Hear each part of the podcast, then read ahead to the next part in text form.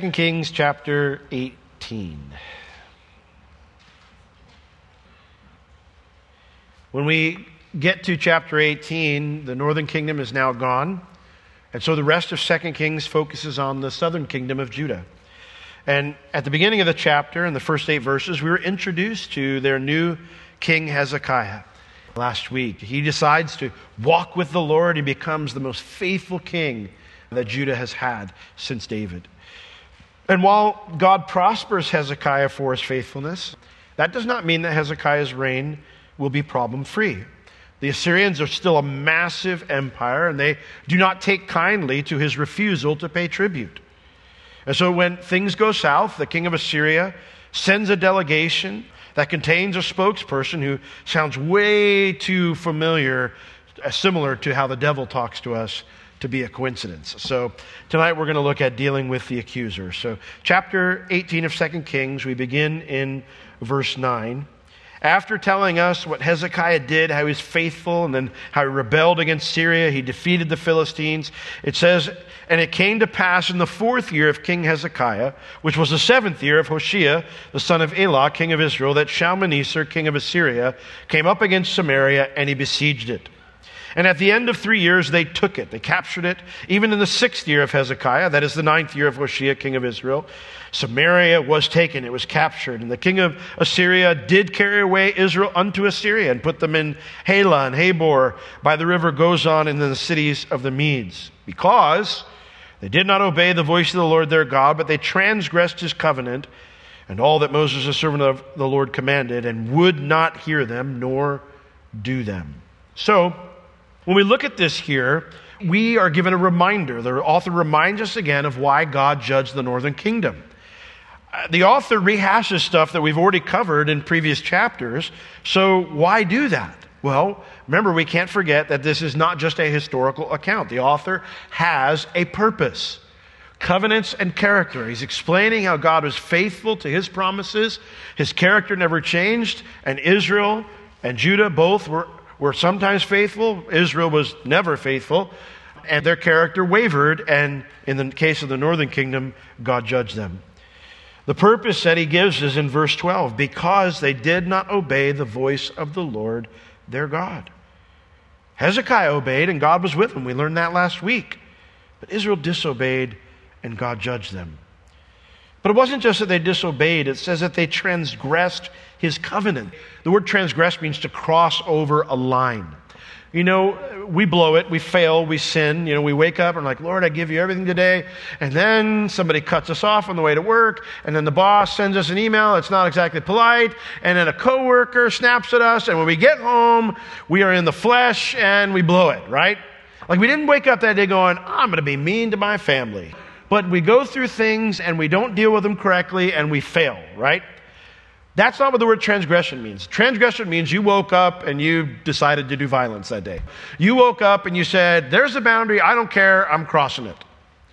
So that's what they did. It's not that they struggled with sin or that they failed sometimes. The northern kingdom willfully crossed over God's boundaries. They refused to listen to his words, the writer says. They did not listen. You know, they would not hear and they would not do them. Now, this is the option the exiles of Judah had chosen up to the point that the people he's writing to. Remember, all this is history already. He's writing to captives, exiles in Babylon. And that was the choice they made. The choice that Israel made, that's the choice they made too, up to this point. But the reason he rehashes this and gives us information we've already know about is because they can choose another option. The one Hezekiah took. Now, things don't go smoothly for Hezekiah right away. In fact, things are very rough for Hezekiah at first. And Hezekiah actually wavers a bit in the beginning of his reign. Verse 13. Now, in the 14th year of King Hezekiah, it says, Did Sennacherib, the king of Assyria, come up against all the fenced cities of Judah and took them, captured them? And Hezekiah, king of Judah, sent to the king of Assyria to Lachish, saying, I have offended. Return from me, that which you put on me, I will bear. And so the king of Assyria appointed unto Hezekiah, king of Judah, 300 talents of silver and 30 talents of gold. And so Hezekiah gave him all the silver that was found in the house of the Lord, and in the treasuries of the king's house. At that time did Hezekiah cut off the gold from the doors of the temple of the Lord and from the pillars which Hezekiah king of Judah had overlaid, and he gave it to the king of Assyria. So, it's time to deal with your decision that you decided to rebel against Assyria, right? We're not paying tribute anymore, Assyria. We're not your vassal anymore. We're independent. Assyria says, okay, as soon as I'm done with the northern kingdom, I'll come into your, come into your doorstep. And so, in the 14th year of his reign, it takes a while, but eventually Assyria invades. Now, what's interesting is the 14th year of Hezekiah's reign, as verse 13 mentions, the Bible also tells us in another place that Hezekiah became extremely sick in this year of his reign. In fact, the Lord sends Isaiah the prophet at the end of that year. So most people think it occurred after these events. But he sent the Lord, the Lord sent the prophet Isaiah to him at the end of his reign to tell him to get his house in order because he's going to die from this illness. So this is a rough year for Hezekiah. Get invaded, you know, we're going to see a little bit later, get insulted, threatened, and he gets a sickness that a prophet of God comes to say, You're going to die from this. For 14 years, the Assyrians let him get away with rebellion, but either when Hezekiah is sick or maybe he's sick later in the year, I don't know. Whatever the situation, they decide to invade. Now, according to the Greek historian Herodotus, Sennacherib's real goal was Egypt. But to get to Egypt, coming from Assyria, you got to go through Judah. So after he comes to a bunch of cities, Judean cities, captures a bunch of them, it says he lays siege to the city of Lachish. Now, Lachish was a massive city at this point in Judah's history. It had the largest city gates in the kingdom. They measured 80 feet by 80 feet. So if you're trying to imagine the city gates of Lachish, that's a quarter of the Statue of Liberty tall and 10, 10 tennis courts wide. I mean, this is a massive city. Lachish is way to the south of Jerusalem, just a seven hour march from the borders of Egypt, showing that that's where Sennacherib was clearly heading. But Hezekiah panics. And so he sends an apology for rebelling against him. He says here in verse 10 that Hezekiah, the king of Judah, sent to the king of Assyria to Lachish, saying, I have offended. The word that means I have sinned, I've done wrong, I made a mistake.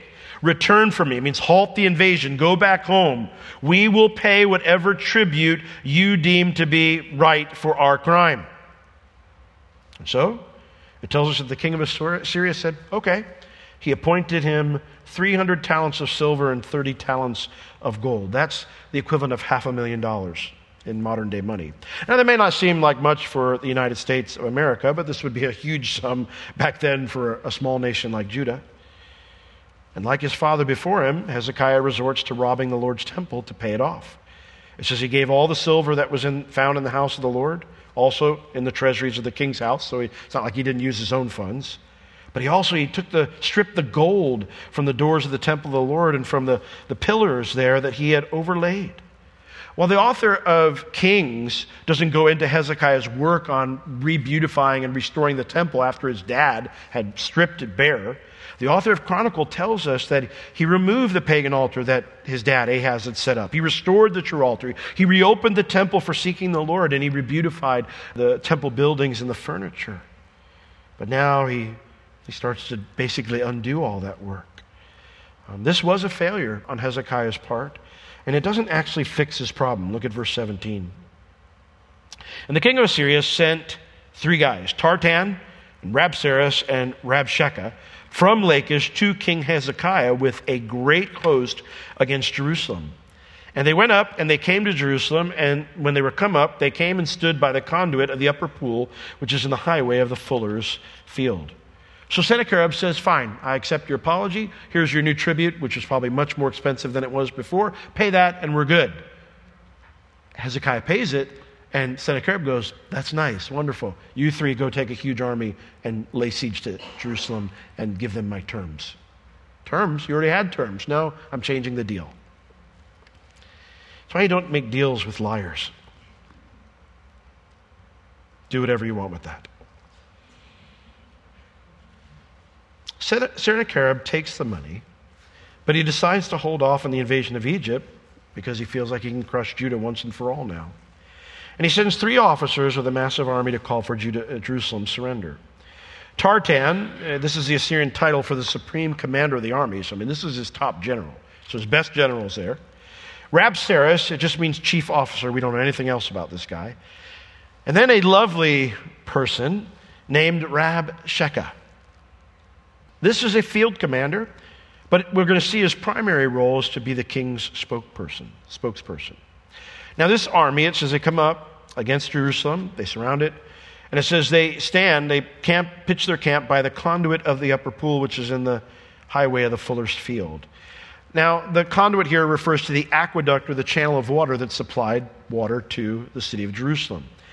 Hezekiah had diverted water from the Gihon spring on the western side of Jerusalem through a tunnel so that the Assyrians couldn't keep water from the city in a siege. If you ever go to Jerusalem with us, you can walk through that tunnel. It's quite the engineering marvel from what they had it as tools back then compared to what we have today. So the Assyrian army sets up camp in that dried up conduit because they were going to come and cut off the water supply.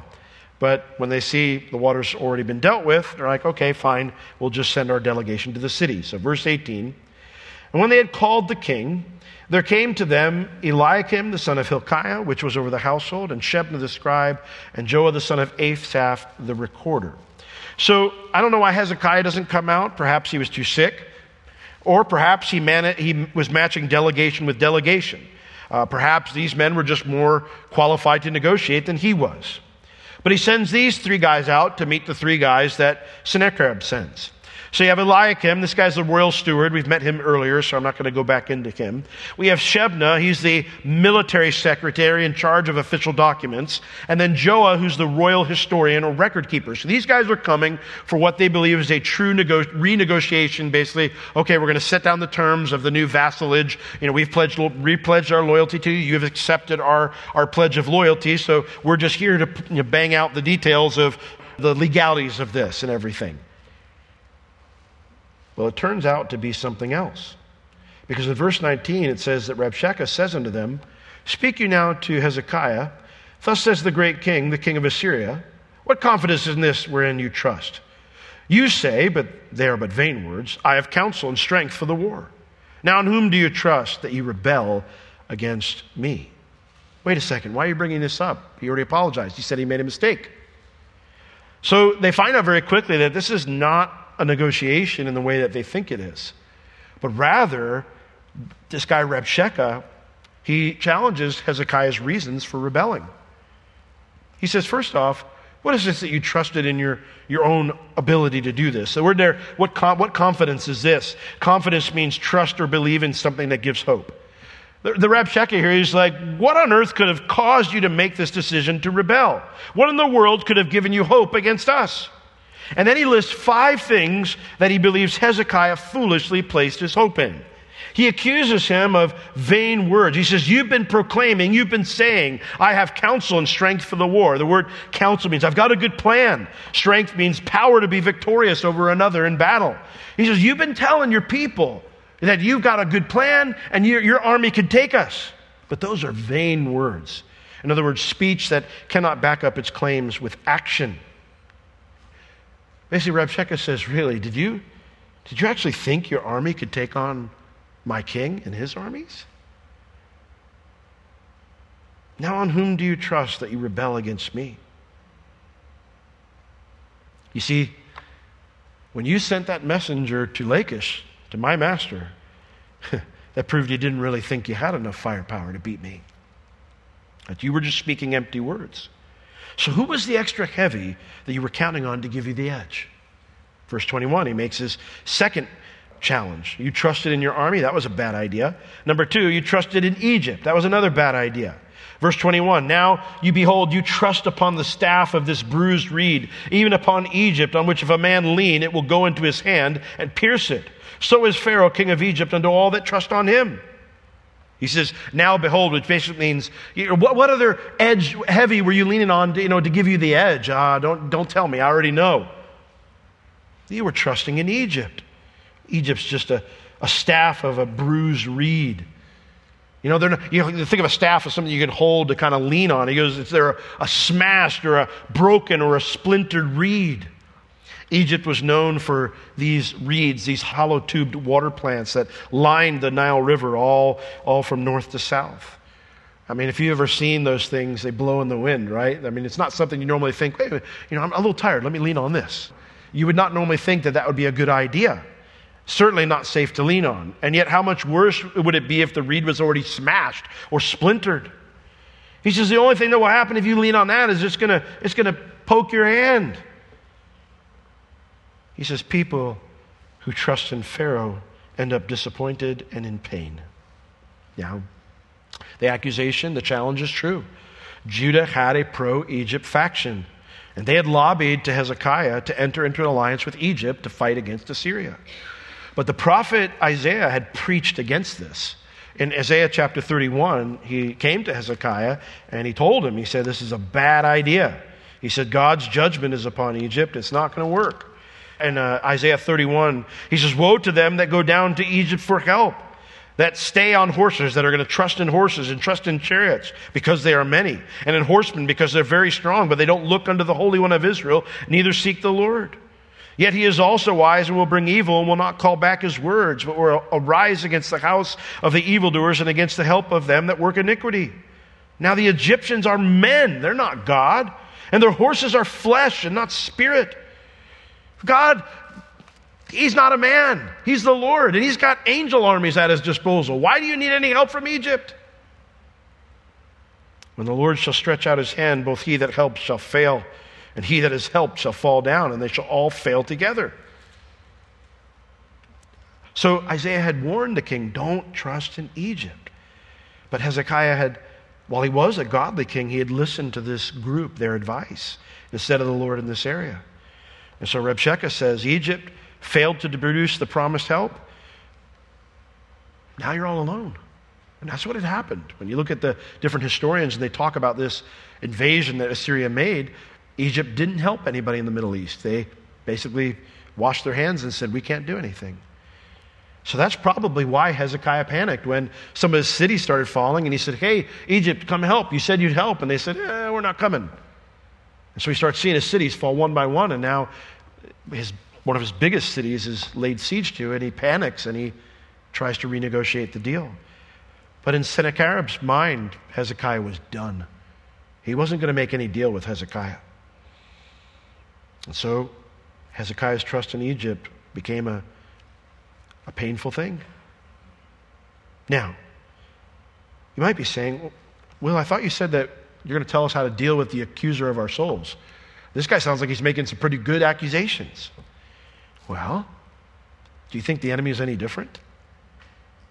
In Revelation chapter 12, verse 10, it calls Satan the accuser of the brethren. And here's what's interesting the Bible tells us he brings up our failures to the Lord, but Zechariah 3:1 says he also brings our failures up to us. He brings our failures up to us. And you know, if there's anything that the enemy forces are very good at, it's at pointing out your failures. They're really good at that. Think about it. Being full of wickedness, they easily recognize things like lapses in faith, self will, and disobedience. Like they know what that's all about. That's how they live. So they understand all that. They recognize it very easily.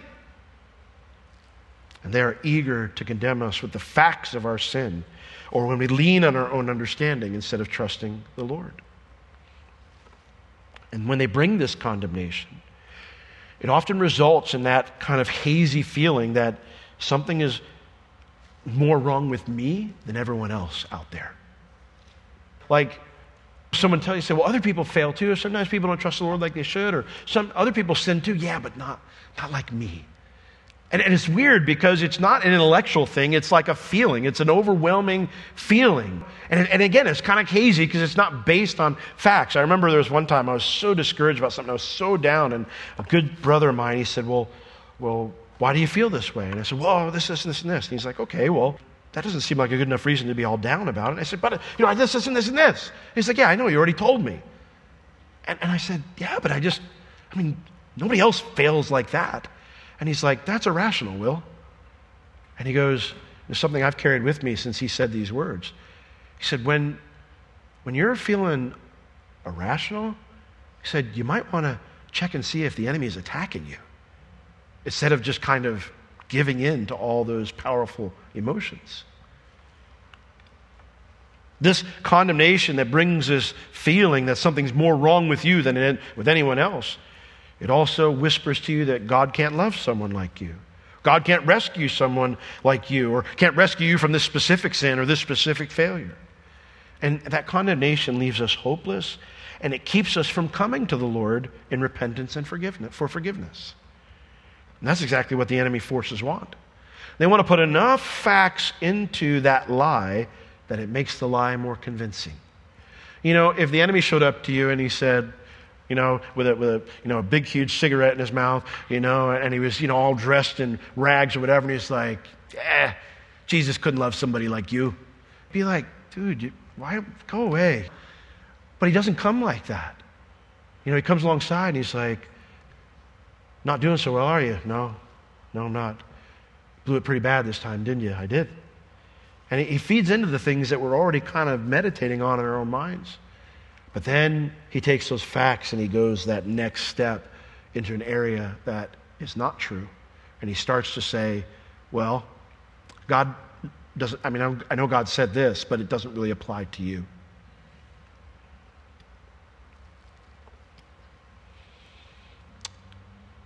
This trust in his own power, this trust in Egypt, was indeed a failure for Hezekiah.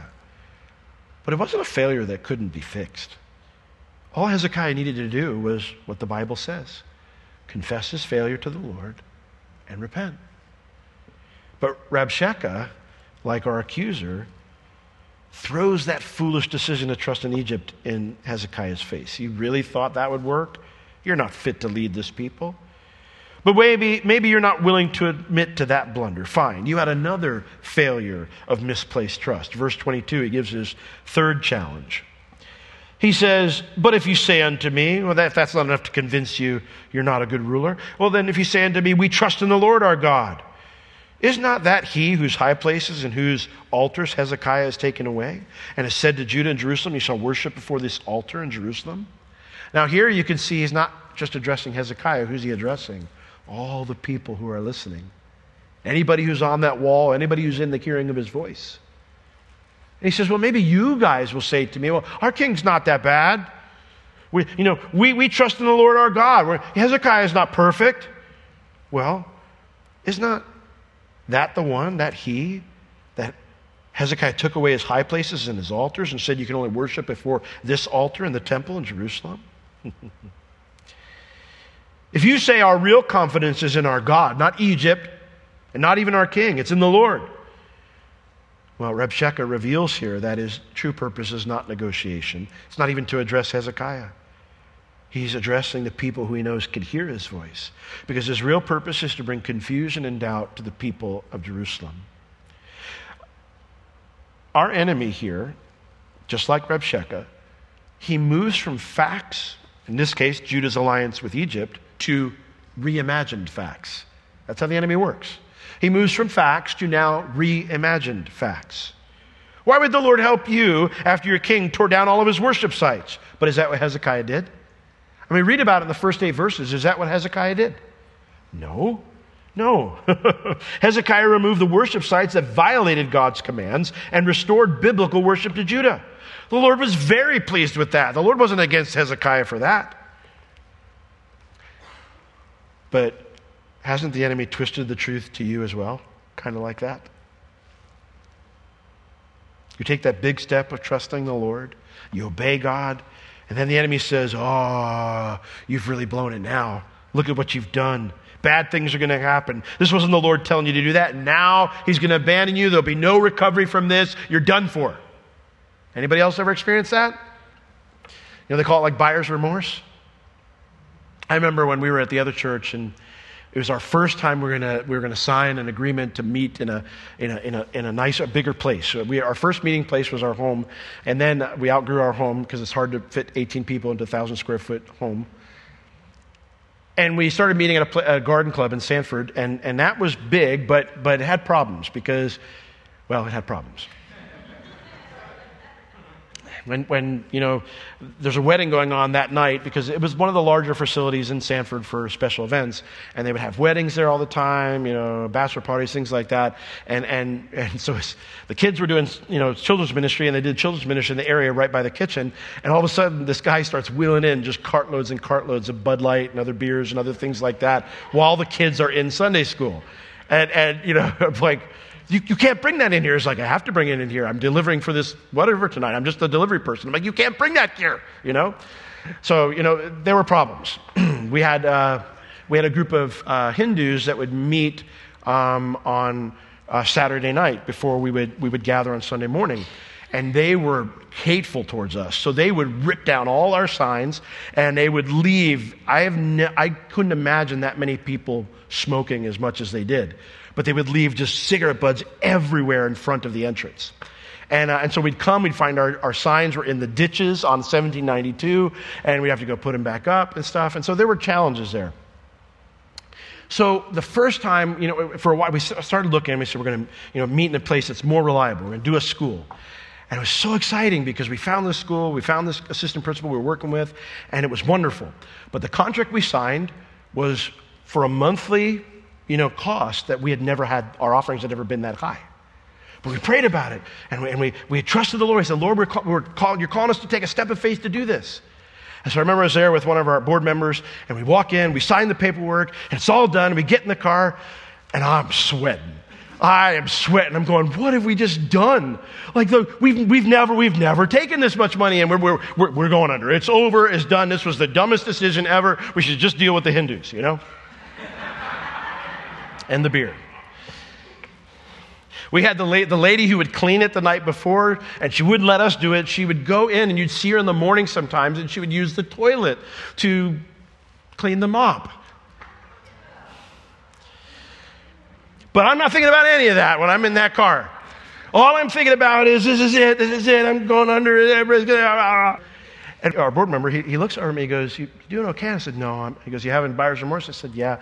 He goes, Well, let me encourage you. You've already signed the lease. I was like, That's not encouraging. He goes, No, it is, because now it's up to the Lord. We're either going under or we're going to watch him move. We met there for three years, never had any problems. Lord always provided. No, we met there for seven years. Seven years. Lord always provided. So, anyway, silly story, but you get the point. You've probably had situations like that before. And the enemy comes and he goes, You've blown it. And you know, the truth is, there were many in Judah who resented Hezekiah for removing those worship sites. Why can't we worship God how we want to? Why do we got to travel all the way to the temple of Jerusalem to bring our sacrifices? Hezekiah is too radical of a king. So Rabshakeh's words here, they're designed to, to kind of generate more of that, you know? To, to generate a movement who's willing to turn Hezekiah over to the Assyrians and end this conflict without too much bloodshed. In other words, to not trust in the Lord to take care of them. Rabshakeh says, What good does it do to trust in a God you've offended? He's not going to help your king. So, since you can't count on Egypt for, the, for help, can't count on yourselves for help. Can't count on the Lord for help. I'll offer you some help. Verse 23. Now, therefore, I pray you, give pledges to my lord the king of Assyria, and I will deliver you 2,000 horses if you be able to, on your part, to set riders upon them. How then will you turn away the face of one captain, the least of my master's servants, and put your trust on Egypt for chariots and for horses? When he says, Now therefore I pray you, it means, Please, let me help you out of this mess you've created. Let's make a bargain. That's what it means, you know, give pledges to my Lord, the king. Let's make a bargain, okay? You buy horses from me since you were that now we find out what the deal was with Egypt. Egypt was going to supply chariots and horses to give them superior firepower. He goes, I'll give you how many horses? What does he say? 2,000, I think it was? 2,000 horses. If you could find that many people who can ride them. He says, Even if I give you 2,000 horses, how will you even turn away one of the least of my captains in battle? That you put your trust. So the fourth thing he challenges is you put your trust in chariots and horses. Now, God had commanded Israel in the law that Moses gave that they were never to have a big cavalry and they were never to use chariots. They were supposed to trust Him in battle, not superior technology. You have that psalm, of course. Some may trust in horses, some may trust in chariots, but we will trust in the name of the Lord our God, right? That was Israel's mentality they were supposed to have. And even though some kings disobeyed those commands from God, even though they had, like Solomon had a large cavalry, he disobeyed the Lord. One of the many ways he did. But even though they had kings who disobeyed and they multiplied their cavalry, Judah was never known for having elite chariot soldiers. They were never known for that. And the Assyrians had intel on that. And so Rabshakeh uses it to twist the knife further. Why on earth did you think getting chariots and horses from Egypt would give you the edge? If I gave you horses and chariots, you'd still lose. The offer, of course, is sarcastic. He, he's not offering them 2,000 horses. It's meant to demoralize the people. And yet he still has more ammo, verse 25. He challenges Hezekiah's trust in the Lord's plan for Judah. He says, And now I come up without the Lord against this place to destroy it. He says, Is that the case? Am I now come up without the Lord? Oh, no, no. The reason I'm here is because the Lord told me, to, said to me, Go up against this land and destroy it. You think it's bad that you've offended your God? Well, guess what? It gets worse. Your God told me to attack your land and destroy it. That's why I'm here. Now, as silly as his claim might be, based on the facts of how the war is going so far, it would seem like he's speaking truthfully. We, but they've been, Judah's lost every battle up to this point, lost every city. But it is a lie because God did not send him to do it. But it was a half truth. You see, prophets like Micah and Isaiah had predicted Isaiah would invade. I'm sorry, Assyria would invade. They had, they had predicted that Assyria would conquer the northern kingdom. But they also predicted that the Lord would rescue Judah and turn back the Assyrian army. So it's a half truth. Did the Lord send Assyria into the promised land? Yes, but not to destroy Judah. Has the enemy ever reminded you of Scripture to condemn you? Oh, yeah. You know, that's always a fun time, you know? You're sitting there and you're trying to work through this challenge, you know, and the, the enemy comes to you and he says, You know, the Bible says, They that wait on the Lord shall renew their strength. What's your problem? You know, they'll, they'll mount up like wings with eagles. They'll run and not be weary, walk and not be weary, run and not faint. You look like you're falling on your face all the time.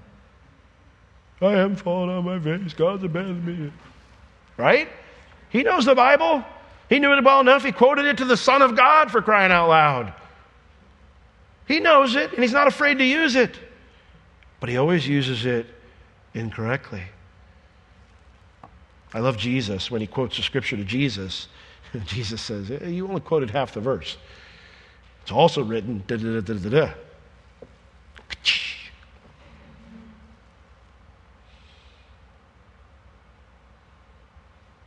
So here's an important question to ask yourself How do I tell the difference between God convicting me by Scripture and the enemy condemning me by misusing Scripture. How do you tell the difference? Here's how you tell the difference. When God convicts us, he leaves us with a promise Come to me. Confess your sins so I can wash you clean. Always. The Lord never comes to us and says, You blew it, here's where you blew it, and we're done. Never. Never. Because His Word tells us he says, Come unto me, all you who are weary and heavy laden. I'll give you rest for your souls. Take my yoke upon you, for my yoke is easy, my burden is light. He says, if we confess our sins, he's faithful and just to forgive us our sins and to cleanse us from all unrighteousness. Doesn't say if we confess our sins, he's going to think about it for a few weeks. Doesn't say that. So when God convicts us, he leaves us with a promise. Let me forgive you. Let me restore you. I'm not done with you. Always. When the enemy condemns us, he leaves us hopeless. Stay away from the Lord. There's no forgiveness left for you. You're ruined now. You gotta, you gotta fix things before you come to the Lord. And if you don't fix things, it's over. Well, it doesn't get more over than God sent me to your land to invade it and to destroy it. Now, these half truths mixed with flat out lies could have been very effective in discouraging the people who were listening. And so Hezekiah's delegation, they see what's going on and they try to change the conversation to one that's more appropriate for a formal negotiation. Verse 26. It says, Then said Eliakim the son of Hilkiah and Shebna and Joah unto Rabshakeh, Speak, I pray, you, to your servants in the Syrian language, for we understand it. Do not talk with us in the Jews' language, in the ears of the people that are on the wall. This is not an open forum. We're here to have a negotiation. They understood Rabshakeh's strategy. They weren't ignorant of their enemy's tools. And here's an important truth we need to understand neither are we. At least we're not supposed to be. Like the Bible tells us in 2 Corinthians chapter 2, uh, verse 10 and 11, that we are not ignorant of the enemy's uh, tricks, tools, how he works, his plans. Turn to 2 Corinthians chapter 2 with me. Let's, let's look at it. 2 Corinthians 2. I'll give you a little bit of context.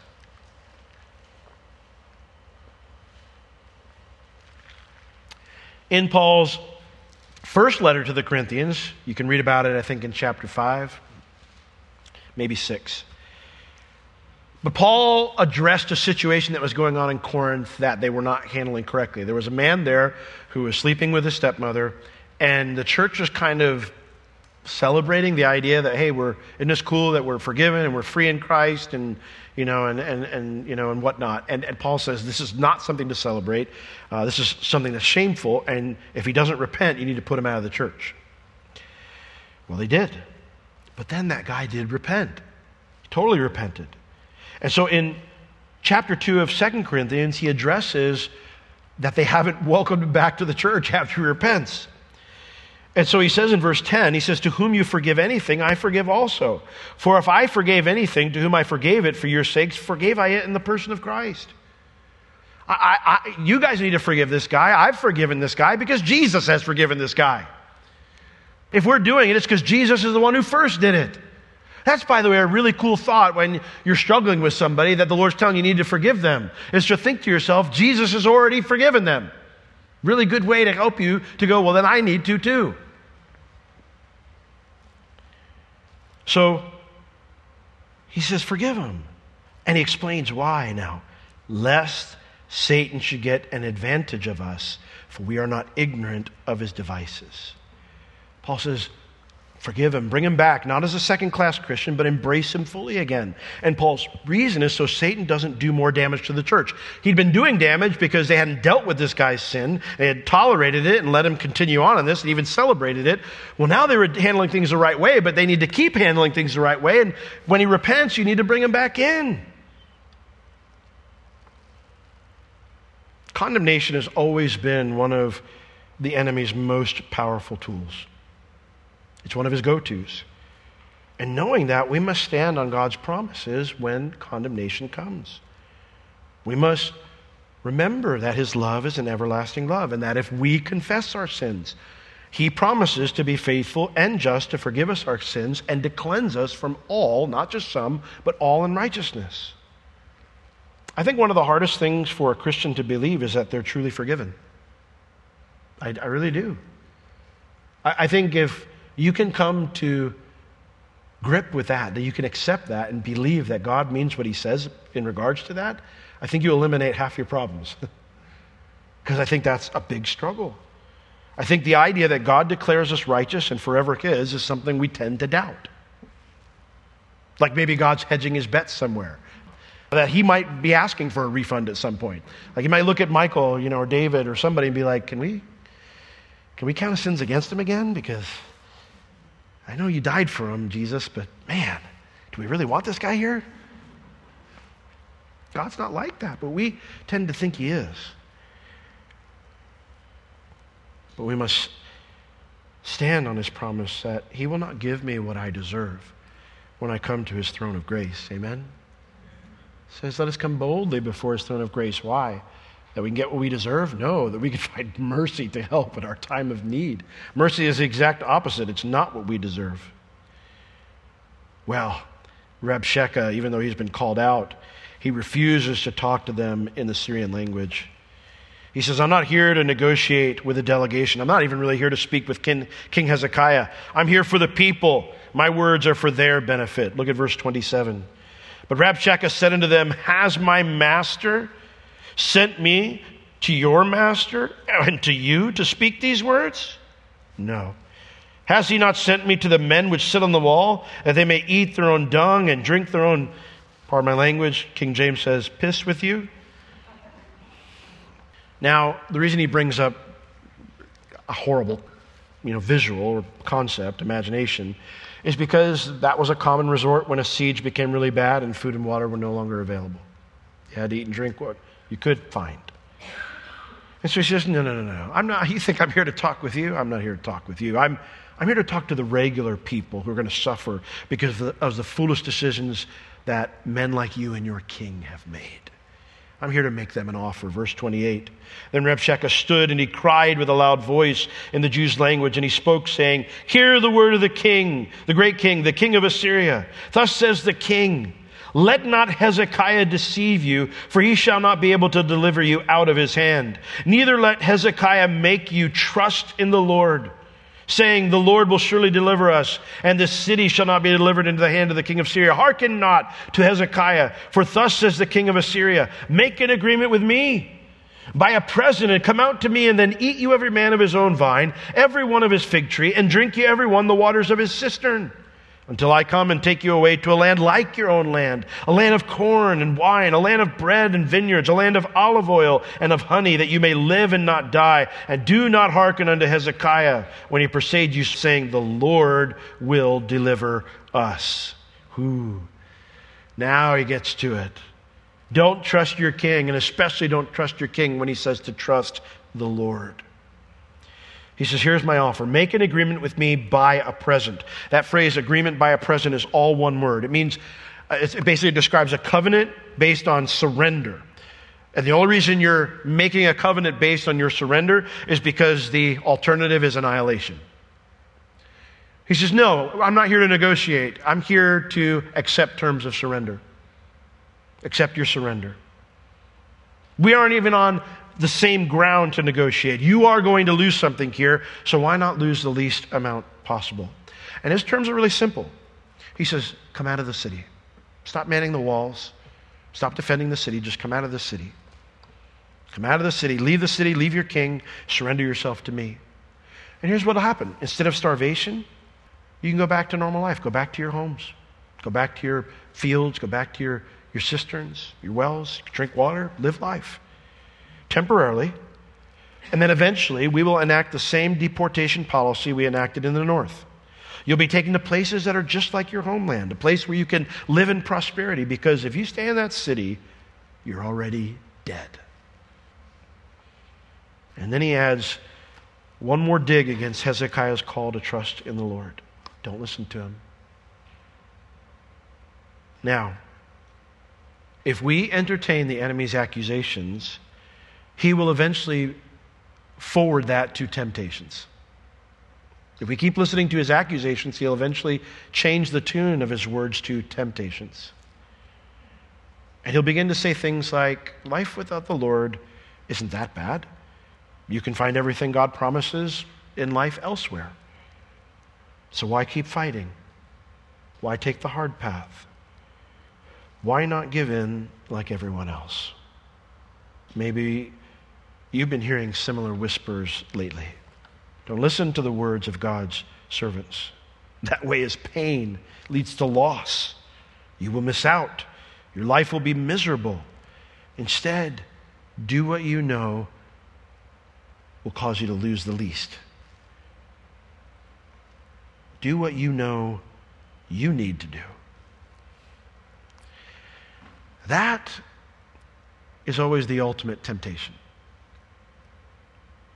You know, when the enemy came to Eve, it mentions that after he said what he said, she looked at that tree. And it's kind of comical what she says, but we do the same thing, so it, I shouldn't laugh at her. It says, and when the woman saw that the tree was good for food, how did she know that? She'd never eaten anything from it. And that it was pleasing to the eyes.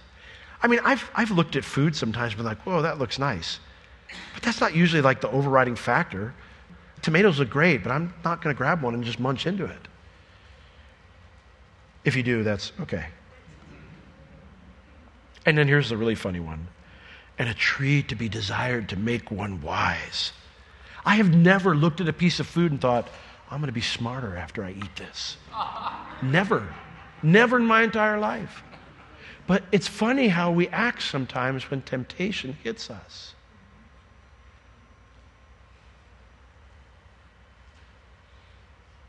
I'll never be loved like I'm supposed to. My husband or my wife, they'll never love me like I'm supposed to. But this coworker treats me nice. I mean, if I don't give into these feelings I'm having towards this coworker who's not my spouse, I'm going to miss out and I'm going to be stuck here forever. That's not uh, what Eve said is silly. That's a little bit more real for most of us. Maybe not that particular temptation, but whatever it might be. Sometimes it's simple things. You know, you have things you need to do, like read your Bible or whatever, and, and, and you're just like, yeah, but the, you know, the game's on, and if I read it now, I'll miss the game. And, and, and then you put it off, you don't read it, and of course, then you don't read it at all that day. Sometimes you get to a place where you go, I'm done reading it, it's not working. I'm just going to watch the game. Why waste? I, I, miss, I miss things every time because I go do this. I go to church or I, you know, I go out and serve the Lord or whatever it is and whatever, it doesn't work. And I'm done. It takes, it has different forms it takes, but it's all the same thing. If I don't do this, I'm going to miss out. If I don't do this, I'm going to lose more. I need to do this to take care of myself. That is the ultimate lie that the enemy's trying to get us to buy into. And it's why all of Proverbs urges us to fear the Lord, to be in awe of the Lord, to trust Him and not lean our own, own understanding. Because the truth is, I can't possibly know what is best for me with my limited knowledge. I just can't. How could I truly know what I need when I didn't even create myself? One of the funniest parts is a new parent, Bev, she had three major surgeries when, when we first got married, and she was pregnant for all three, well, two of them. And then she had, we had our first child. So, like a couple months into our first child, I'm at home while she's, you know, having surgery in the hospital. I'm home trying to sleep with the little guy because they didn't let me sleep at the hospital because of the nature of the surgery. And, and uh, I'm a new dad. I don't know what to do. Why is he crying? He's not telling me. He's like three months old or two months old or whatever. So I figured, well, every time I put this bottle in his mouth, he shuts up.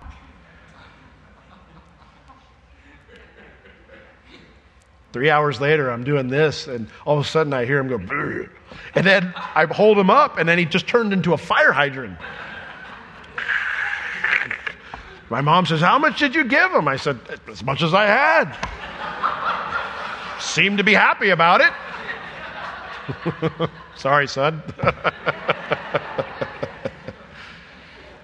I didn't sleep that first night, you know, and worried about my bride and had no clue how to take care of a kid. I don't, didn't know what he needed. I didn't make him. Over the years, you learn some things, but there are still moments when we've looked at our kids when they couldn't talk, like, what do you want? You know? I don't know. I don't know what I need. At least, not what the best thing I need. No matter how intelligent I am, what I know will always be limited unless I include God's all knowing wisdom. Well, Rabshakeh seeks to seal the deal of the temptation by appealing to logic. Verse 33. He says, Has any of the gods of the nations delivered at all his land out of the hand of the king of Assyria? Where were the gods of Hamath of, or of Arphad? Or where are the gods of Sepharvaim or Hena or Ivvah? Have they delivered Samaria out of my hand? Who are they among all the gods of the countries that have delivered their country out of my hand, that the Lord should deliver Jerusalem out of my hand? We have conquered so many nations prior to invading you, and the rest of this region was already under our control. All these great cities had their own deities, but none of those gods answered any of their people's prayers. None of them had stopped my king. He says, Who are they? referring to your little tiny cities in Judah. Who are they that the Lord would deliver, should deliver Jerusalem out of my hand? Now, the logic is, of course, flawed because he's presuming that a deity's strength is somehow based on the size or grandeur of the city the deity is in, that their idols located in. As if how many worshippers he has makes him stronger. But a God that needs worshippers to make him stronger doesn't like sound like something that's worthy of my worship at least not to me. But that's how they fought back then. I think it's interesting, many arguments that are called logic over the course of history, we kind of look back and chuckle at. I wonder who will chuckle at us if the future, you know, is long. It's not that logic is bad, but the problem is we often limit logic to our own understanding or our own enlightenment. And that approach can never result in truth because it doesn't have all the information necessary to arrive at the correct conclusion. Logic that ignores the input God gives us through revelation is only masquerading as logic when it's actually just leaning on my own understanding. And that is bad. Well, Rabshakeh has made his case. How do the people respond? Verse 36. But the people held their peace, didn't answer him a word. For Hezekiah had anticipated this. The king had commanded them, saying, Don't answer him. So then came Eliakim the son of Hilkiah, which was over the household, and Shebna the scribe, and Joah the son of Asaph, the recorded to Hezekiah, and they, tore, they had torn their clothes. So they came to him with their clothes already torn, and they told him the words of Rabshakeh. The people remained loyal to Hezekiah, who told them, Trust in the Lord. Isn't that cool? They trusted him, trusted the Lord. But that doesn't mean the situation wasn't dire, because the message was clear surrender or be wiped out. There will be no negotiation. And so when these guys come back and their clothes are ripped, that's a sign of mourning. They did this because the threat was serious and because the Lord also had been slandered, blasphemed. But that's, that's what the enemy does. You see, that's what he did to Eve. In fact, the New Testament word for devil just means slanderer. That's what he does. He's a blasphemer. And that's one of the ways that you can recognize the accuser's voice.